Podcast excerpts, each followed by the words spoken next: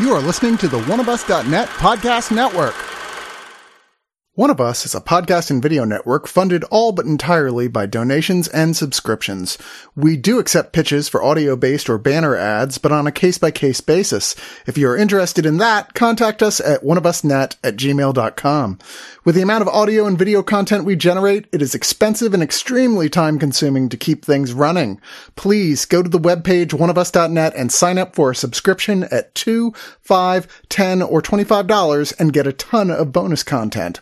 One of Us needs and appreciates all your support.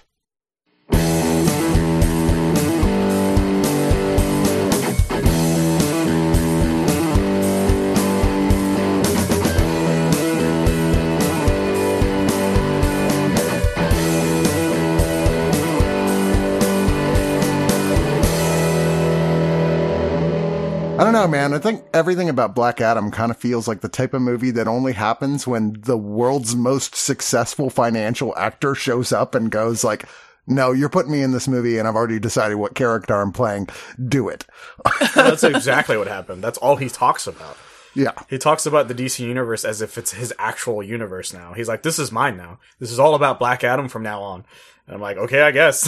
I'm like, wait, are you Black Adam or are you Lex Luthor? It's hard to tell with them because either way, I'm not going to say no to the guy who's like the size of three houses. Yeah. No, I mean, The Rock, I'm sorry, Dwayne Johnson, but come on, let's face it. He's the man is a rock. No, he is.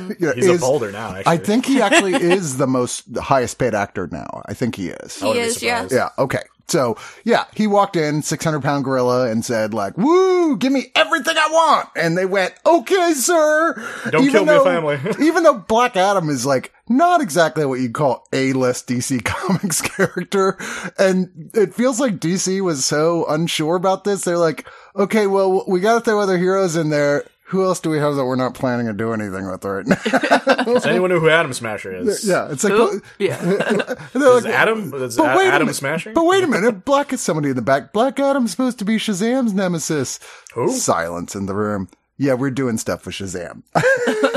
And it doesn't include whatever the fuck this is going to turn out to be. When they said that, The Rock said, I don't give a fuck, and then broke a table in half. And they're like, oh, okay, go. And then he ate it. Yeah, they ate the table. And Kevin Hart was there for some reason. Yeah, of course he was.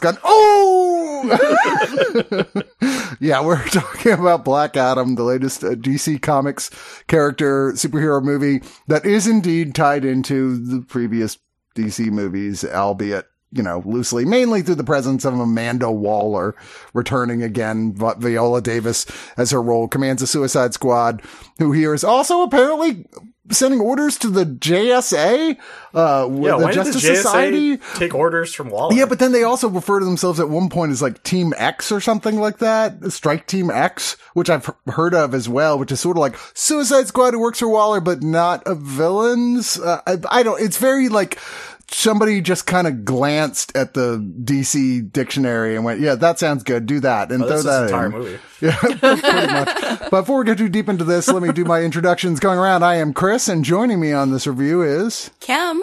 Shazadam. I mean, Michael. Sarah J. Wait, are we changing from Spider Mike to Shazadam? I just remembered Shazadam because somebody brought it up on Twitter recently. That's one that Bendis tried to call him for a second. I really like what Jeff Johns, the writer, did with this character Black Adam and with the Justice Society of America in the comic books about, 25 years ago? Yeah, good while back. And then he did another thing with Black Adam for Captain Marvel's New 52 run. Which a lot of this backstory is based off of. Which I went, okay, you know, I mean, I guess it's possible you could do something good here. And they got a known director, Jaime Collet-Serra, the Spanish-American film director and producer who directed the remake of House of Wax, which people for some reason keep defending. I've never really seen what they like wax so much. Chris. I guess. Orphan, same thing. Also went like, did you guys seriously not see that ending coming? Okay. Turns out they had no parents. And the one I will actually defend, The Shallows, which is actually not terrible. Which one was that one? That's the shark one with Blake Lively? Yeah, Blake Lively, Ryan Reynolds' wife. Okay. Yeah. Yeah, so that's the one where she's stuck on the rock, right? That's the one where she's stuck on the rock. Actually, yeah, that's not a bad movie. Yeah, but he also did Non-Stop and Run All Night and some other bad movies. So I didn't exactly go into this overwhelmed with confidence it was going to be good. And, you know, that's probably why I didn't outright hate it. But to go into the plot as represented here, I mean, we see like 5,000 years ago where it's like before everything that you know of, there was the city of Kahndaq that was under the rule of a terrible king who was basically ordering all his people into slavery to mine for unobtainium, basically. And because he somehow knew about this thing called the Crown of Sabak, which was supposed to give the wearer great power. And once he had enough of this stuff, he could make the crown.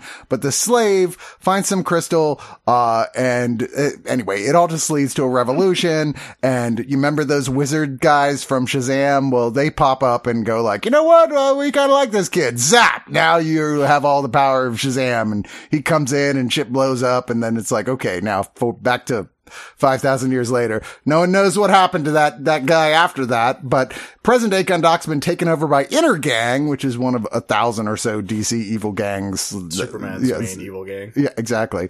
Who've been running the city for 27 years. So where is Superman? Well, actually, it's really weird. Get into that. Ruben Mannheim really liked Kahndaq for some reason. But there's this archaeologist who is trying to find the crown, but basically so she can hide it somewhere safer because the bad guys are mining and closing in on its location. The help of her brother Kareem, along with her teenage son and a bunch of her colleagues, and the inner gang shows up. But she's like, "Oh, but I happen to know the magic word Shazam that summons up the defender. I mean, it's a last ditch chance here, but I'm gonna try it." And sure enough, lightning, smoke, and here's Black Adam. It's, oh my God, it's Dwayne Johnson, The Rock, in a hood, in a hoodie. But you know you're in trouble. And he just starts killing everybody. And they're like, yay, it's our hero. And he's like, fuck off, I'm not a hero, kid. Leave me alone. But meanwhile, all of this going down, and this super powerful being is heard about by Amanda Waller, who asks her, like I said, how in the hell she's getting help from the JSA, I don't know. But Hawkman, Dr. Fate, Cyclone, and Atom Smasher to fly in and stop him. So you've got the city who's like, yay, our new hero, who's also still just kind of like staring at his own statue in the the whole time. They're like, please be our hero because Intergang sucks. And then you have the JSA flying in to just, basically beat his ass and take him in because he's too powerful and hasn't gotten a superhero registration, I guess. I don't know. Yeah, I don't know why they're like, oh no, they're killing Intergang. What? So, it's a traditional thing in comic books with the whole that the person who's going to be a hero isn't sure they're going to be a hero, ends up fighting real heroes, discovers the hero within them, yada, yada, yada. We've been here. There's some interesting casting. You got Aldis Hodge as Hawkman. You have Noah Centineo as Atom Smasher. Sarah Shahi plays Adriana, the professor, the archaeologist who's looking in here, is in a lot of this. Quintessa Swindell is Cyclone, who appears to be in some way related to Red Tornado. We were talking about, we're not really sure there exactly. I mean, I guess she's the granddaughter of Red Tornado, but whatever. And Pierce Brosnan is an elderly Dr. Fate in here. Guys, I can't even bring myself to say I didn't hate it. I mean, it's perfectly watchable if you were like, it's what I used to call stoned Sunday on the couch. Oh, look what's on TNT. I'll watch it type movie where you're like, yeah, that was all right. I don't know why people hated it so much, but there is a reason people hate it so much because they pay $13, $15 for it. And they're like, people make superhero movies better than this nowadays. Do they though? I'm just kidding. No. Yeah. The thing is, this movie is, yeah, he's right. It's like that thing that you put on TNT that came on that the rights are easy to get a hold of. Because the movie's so fucking stupid. Like Blade Trinity. Am I the only one who's completely charmed by The Rock? No, I didn't say that. Anything he does is magic? I'm not going to go that far. I mean, the moment Kevin Hart sticks his head up, I'm like, nope, we're done. Okay, Kevin Hart dulls his shine a little bit, but The Rock by himself is magical. Well, I've always loved The Rock. Even when he was wrestling, back when I was still into wrestling, he was my brother's favorite wrestler for years. And he did The Tooth Fairy and all those weird movies back then. Exactly. He's never really played a villain before, so I was stoked to see him play one in this movie. And he's more of an anti-hero, to be honest. Yeah. But he does have the most vicious PG-13 fight scenes I've ever seen. Apparently it was supposed to be R, but like, they cut out 10 violent murders. There was no blood, I don't think. I mean, there was a little bit of blood in one gunshot scene, but never from the rock scenes. He's just disintegrating people, you know, putting grenades in their mouth, throwing them. The thing you want to see from a super strong anti-hero is throwing their enemy 500 feet away. More like 500 miles. 500 miles away. And just like threatening to drop people from the sky all the time. It was hilarious watching him just crush these people and them still fighting him. What's funny about it is, like, this is the same universe as the Zack Snyder films, right? Where the superheroes were just wantonly murdering bad guys left and right. 100%. And then here they're like, we must stop him because he's murdering bad guys. Yes. I'm like, what? Yeah, like, he did stuff that Batman was cool with doing in Batman v Superman. Like, if they hung out together, he'd be like, this is awesome, let's do this all the time, kind of thing. Hell, the Justice League in the Snyder Cut murders the shit out of Steppenwolf when they didn't have to. It's like, there's no, like, but this movie decides that Hawkman's like, everything's white and black, and only heroes don't kill people. I'm like, you're in the wrong universe. I'm telling anybody that. I'm more than happy with them, you know, sliding towards more of that. I don't like the Zack Snyderisms of the whole, like, yeah, heroes kill when, I guess we're heroes, but they were in the way. I mean, maybe they were making fun of it. I don't even know. But either way, they set it up firmly. It's the same universe, and so it doesn't track. I mean, Amanda Waller, of all people, who runs the Suicide Squad, going like, we can't let this guy just kill bad guys. Yeah. It just doesn't make any sense. The same woman we've seen shoot her assistants in the head for just disagreeing with her is now, we gotta shut him down. He's killing too many people, guys. It's out of control. Actually, Waller's thing makes more sense only because she's like, I'm the only one who's supposed to murder this many people. So I'm cool with that. Well, I'm just surprised she didn't try to recruit him before capturing him. That was probably going to be her plan. We could talk about plot holes all day, all night. But that was the first one. She only recruits people she thinks she can control. And good luck with that. Yeah. She tried it on Zod once and it worked out too well. I mean, because the Black Adam is Superman level strength. I mean, like in the comics, Black Adam, Shazam, they are a match for Superman. Pretty much. It's mostly a magical thing that makes them, gives them the edge. Right, because Superman's allergic to magic. Yes. Yeah, basically. They even have a similar kryptonite, if you will. Black Adam is, his weakness seems to be this new special rock they have. I want to say it was Eternium. Eternium. Because it's based on the name of the Rock of Eternia. Yeah. Yeah, I mean, sure. I mean, they don't do a lot with that. They do a little when necessary to make the scene. That's because The Rock cannot be seen as being weak. No. Even in the Fast and Furious movies, it was in his contract that nobody could beat him in a fight. Right. So in this movie, as much as people put up a struggle with him, he never really was, you know, under anyone's boot. He can be beat only when he decides he's okay with being beat. He can beat himself temporarily, but he's always going to rise up. Phrasing. So. There's a weird thing where, and, you know, it's me and I noticed this, but like The Rock, his suit was like skin tight and like he had a bulge. But then when you watch Hawkman, who was also wearing skin tight pants, he had nothing. And I thought, there's no way that, his name, Aldis Hodge, has no package. And so I wondered, was The Rock like, only I... This is in the contract. The Rock's contract is you can't hide The Rock. I mean, it was weird. I can't say I was looking. I can't say I was looking for that either. You know what, Sarah Jane, I will back you up. As a fellow film critic, I did also view the bulge in the pants, so it was noticeable. I don't know why these guys didn't see it. Because the suit's black and it's hard to tell. Why did Hodge have none?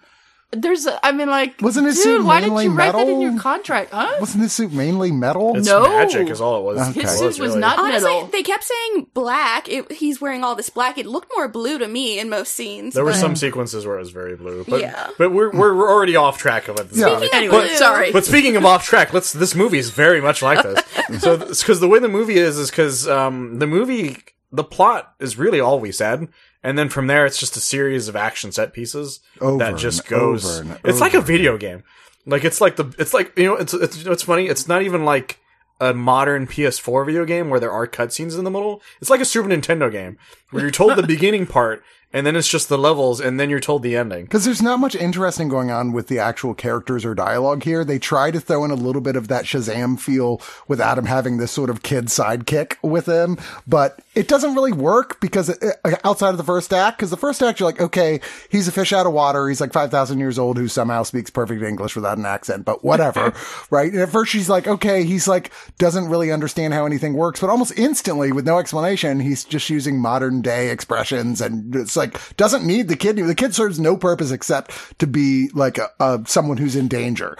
You know, yeah. From the girl, but I like that kid. I'll go save him. He's like his Jiminy Cricket at that point. He's just like, I'm your conscience. Cricket? Yeah, Jiminy Cricket. Okay. He's like, I'm your conscience, basically. That's all that kid's role is. I thought you meant Jimmy Olsen. No, Jimmy Olsen got shot in the face. We don't know. Yeah, I enjoyed that family, the mother and the son and the uncle. Yes. I connected to them. I felt like we had enough in the beginning with them as a family unit where we kind of got to know their characters. And I thought they were actually funnier than the Justice Society as far as their dialogue. I thought it was stronger. The Justice Society, I mean, we've talked about this, the heroes versus villains monologue that happened was so cringeworthy. There's so many. Every time they're having a conversation, it's cringeworthy. Everything that came out of Noah Centineo's mouth, I was just like, someone should have rewritten whatever he's trying to do. The youngest, newest member who's wearing his uncle, who with a literal phoned-in cameo by Henry Winkler, who apparently used to be the Atom Smasher. It's just, I'm the new guy. I don't really know what I'm doing, and it's not very funny. They give Cyclone literally nothing really to do in terms of character. You're like, she gets one scene where she gets to say a little bit about where she got her powers, and it's so crowbarred in there. Well, they gave her all this lip service in the beginning, talking about she's, you know, she has wind powers and she's a genius. And so you're kind of thinking she's going to be pulling in an MCU reference, like the Suri of this universe.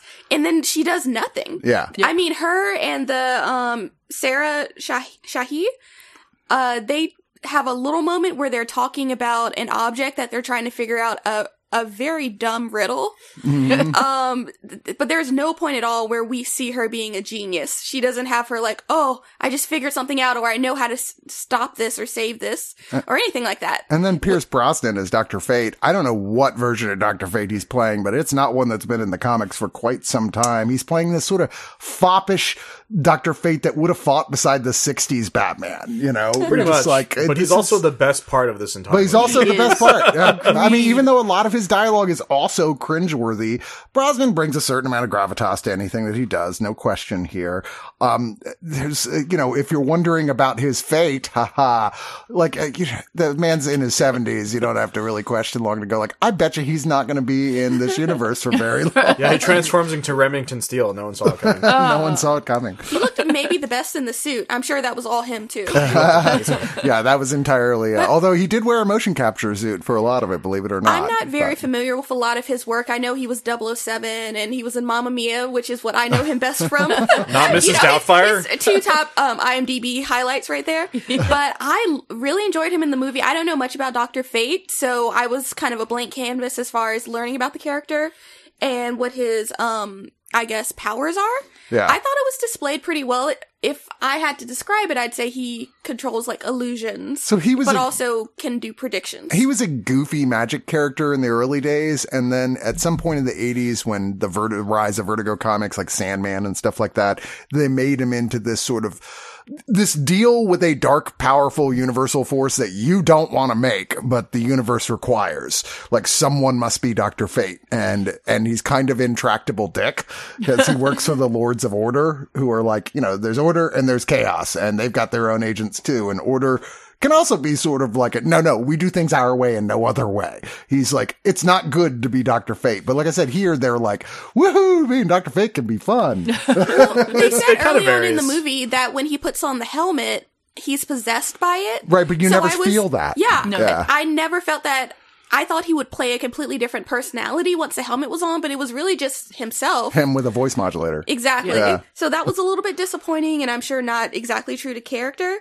As far as Cyclone, I don't know who she's friends with. Maybe she's The Rock's grandniece or something. I don't know why I say grandniece. But, you know, a cousin. How old is The Rock? He's 50. But she had some of the most beautiful scenes. Completely useless as a character, did nothing to the plot at all, right. But beautiful. Every time she was on screen. You could say she blows. She did blow. She did. Her and I'm going to keep harping on him because I just know him from, he's like Netflix's darling right now, but Noah Centineo. Is he? What is he on Netflix? He's in those, I want to say, he's in like one of the Kissing Booth or something like that. He's, I don't know. One of those Netflix things, but I see him, so his face all the time. All the Boys I've Loved Before. Apparently. Yes, he's in that. I don't know what that so means. His character and Quintessa's character were literally the most secondary characters I've ever seen in a film. They were a part of the Justice Society, but not really. It was mainly Hawkman and Dr. Fate doing all the planning and the talking with Black Adam. They were quite literally like elevated extras who just showed up. They didn't even really fight that much. I mean, Cyclone, she twirled around, but nothing she did really affected anything. Yeah. It was... they honestly could have been left out of the movie. The fact that they tried to pair them together in a will they, won't they? I was like, who cares? I know. I was like, that really moment random. When the CW TV show like invaded the movie. What the JSA reminded me of was the Super Friends. Or like randomly you took a section of the Super Friends and put it in the middle of this movie, and because everybody talked like they were in an episode of the Super Friends, and it was just like, what the fuck is happening? Like, where are you? Like, because who plays Hawkman again? What's the name of the actor? Aldis Hodge. The way he delivered his lines was so fucking weird. It was. I couldn't put my finger on it, but I realized the way he was talking is as if he was starting a sentence and he would end the sentence and then start another sentence, but like not as the way you talk normally. That makes sense. It was like a typewriter. He was pausing and then he hit the enter and then like moved the fucking thing to the side and then started talking again. And I don't understand why he had that delivery. His first couple scenes, I was worried for him because the suit takes some adjusting to get used to. The suit was not great in the first couple scenes, and then his dialogue, like Mike was saying, was really cringy. But after a while, I don't know if I just got, like, Stockholm Syndromed into, like, liking him. But after a while, I was like, yeah, I dig him. I like him as the leader of this group. And I also appreciate it. I don't know if his character in this movie is supposed to be African, but he did also have, like, an African print suit at the beginning, which was giving me Wakanda vibes. Yeah. So between that and then the Scorpion King beginning, where it was literally a voiceover over a desert. I was so excited. I've never heard anyone say the Scorpion King is a reason to be excited about something. The Mummy 1 and 2 are my two favorite movies. Okay. I'm not gonna give you shit about that. Okay, no. But then Scorpion King, I love because it was just good for The Rock. That was one of his first movies, and I was like, for him getting into movies. I mean, they made 1,000 terrible sequels. Yeah. Yeah, not with The Rock, by the way. Anyway, let's go to final thoughts. Sarah, why don't you get us started? Well, I did not like this movie. You guys were talking about the Zack Snyder universe. This movie looked like a Zack Snyder movie. It's just like the saturated colors. Everything was brown. I mean, I like the Marvel movies because they're bright and they look like normal, you know, they just look like normal life. The Zack Snyder movies are just like generic and boring, and I don't know, I just don't like that look, and so this movie has that. The Rock, he's charming, but you know, that he just gets old after a while. I don't want to spoil anything, but there's a thing that happens toward the end of the movie when there's like a final battle where some other kind of fighters come up, and I just laughed out loud. I mean, I was like, these are ridiculous. You know, they're so easily beat. What's the point of them? And so that's like, what's the point of this movie? It was like just random. I don't know. I can't say anything good about it. So I'm going to give it 3. I was going between 2 and 3, but I'll be generous and I'll give it a 3. 3. Oh man, I don't even know now. 3. Pick something you saw in the movie. 3. Something that happened. 3 Three Jakey skeletons out of 10. The fact she couldn't think of anything for like a solid 5 minutes says a lot about what she thinks about this movie. I'm sorry. There was a lot of things to say, but there you go. I know, but it cracks me the fuck up. Mike. Yeah, this movie's fucking crazy as shit. But I had so much fun with it because it's so fucking dumb. Because the movie just, like, because it's, if you like The Rock, you're gonna have fun with it, because it's just him being The Rock. Like, there's never a moment where I'm like, that's a different character. This is The Rock wearing a superhero costume. That's the entirety of this movie. There's a great moment when you see him without his powers that had me fucking just like, I wanted to laugh so hard, because the CGI, like, fluctuates constantly. I mean, how long ago was Captain America? We were all like, the first one where you're like, that actually looks really great. Oh, God, yeah. Making little wee version of Chris, and here you're like, what? It was so, like, this movie is just full of just, it reminds me of the Aquaman movie, except with less dialogue. Because at least in the Aquaman movie, there would be a moment where they stopped, and then to go to the next scene, an explosion would happen. In this one, explosions just keep happening for, like, zero reason. and it's like, it's, how can I put this? It's like the fun, stupid idea that Snyder wanted to do, which is have a guy who murders things, but you don't feel bad about it because he's not Superman. And so you're just like, okay, sure, let's do this shit, because this is stupid. But you're having a lot of fun with this, and I'm gonna stand with you. I'm not gonna think about this movie, because the second you think about this movie, it falls apart immediately. And besides a very meh third act, it's fine. I think people will have a good time if they're not expecting, a great next level cinema kind of thing. This is that schlock that you would have gone to in the summer, and you're fine with it. You're probably never going to think about it again after that fact, but I think if you watch it the one time, you at least will have something to talk about once it's done. Also, it has the weirdest fucking choice in music I've seen in a movie in quite some time. But I will have to give it 6 out of 10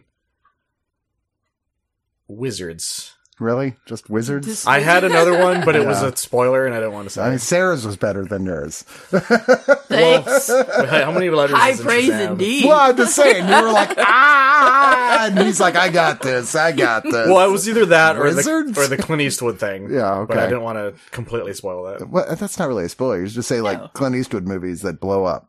Yeah. Let's go with that. Kim?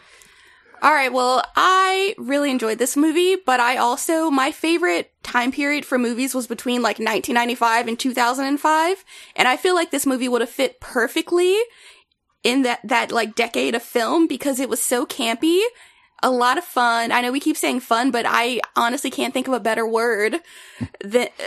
When you're watching The Rock literally pelt a man halfway across the globe and also making, like, witty banter with somebody, that just brings joy to my heart.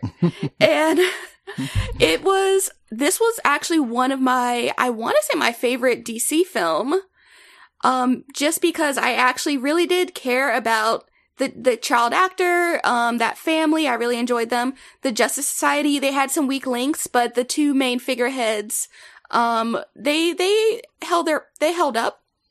The plot was, it had a plot, definitely. There were bad guys and good guys and action scenes. So I think that counts as a plot, guys. I don't know what you're talking about. And boy, do I love seeing The Rock play another racially ambiguous character. They never straight up said, this is in, Middle Eastern or like Asian country. But we got the idea that it was something like that. I mean, he's called Black Adam. Yeah, I think he's trying to say his blue suit. Yeah. But, well, they called him Taff Adam or something for like most of the film. Tenth Adam, something like that. Yeah, Taff Adam. But his powers are Egyptian god powered. Okay, well, good to know. Shazam's is Greek. Yeah. He's playing Egyptian, or an Egyptian like character. But anyway, other than the plot being loose and needing a bit of tightening up, the soundtrack. We kind of mentioned it. They had two songs that came in really randomly, and they didn't even play out. It was like they started. One of them was Power, that Kanye West song, which I don't think I've heard in 10 years. They played, I three bars from it, and then it was over. It's like, why did you even, why even start the song? I'm into the song. I don't even get to hear the song. But, you know, it was just kind of... I wouldn't be surprised if the final edit before this actually reaches audiences removes that song, considering some of his recent statements. Well, honestly, I feel like The Rock maybe just put on his playlist for the soundtrack, and they were like, I like these songs, guys. He likes Smashing Pumpkins. And The Rock was a producer on this, which was so apparent. He really was just a powerhouse the whole movie.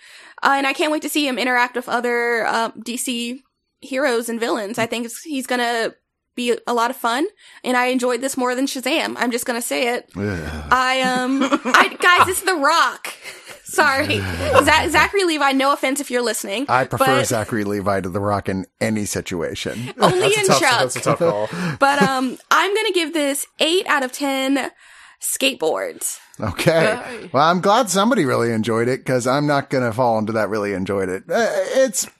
It's passably entertaining in a I don't have a dog in this fight sort of way, which I really didn't. I wasn't expecting this to be very good, and it wasn't. But it's like, all right, if you got like literally just in the mood, which I am sometimes, just to watch a bunch of CG punching with a few like chuckle-worthy lines, because a lot of them were groan-worthy, but there were a few moments that The Rock delivered that I was like, okay, that was cute.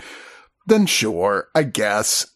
It's better than a lot of the DC movies, which is not high praise, because most of them are dog shit, with a couple exceptions. Sorry, DC stans. Most of them suck. And this doesn't suck. It's just meh. I mean, to me, this is about the same as I remember everyone hating on the first Suicide Squad. I was about the same. I was like, it's meh. It's fine. I don't hate this, but it's certainly not good, but it's not hateful. Whatever. If you're in the mood for it, fine. I'm going to give this 5 out of 10 masks that are up for grabs, presumably by some young hot actor. But be careful, it's got a price. That's how capitalism works, Chris. Well, you know, a different kind of price, not a capitalism price. You don't buy it. It has to choose you, Mike. Like a Pokemon? I don't know anything about what you're talking about. Gotta catch them all.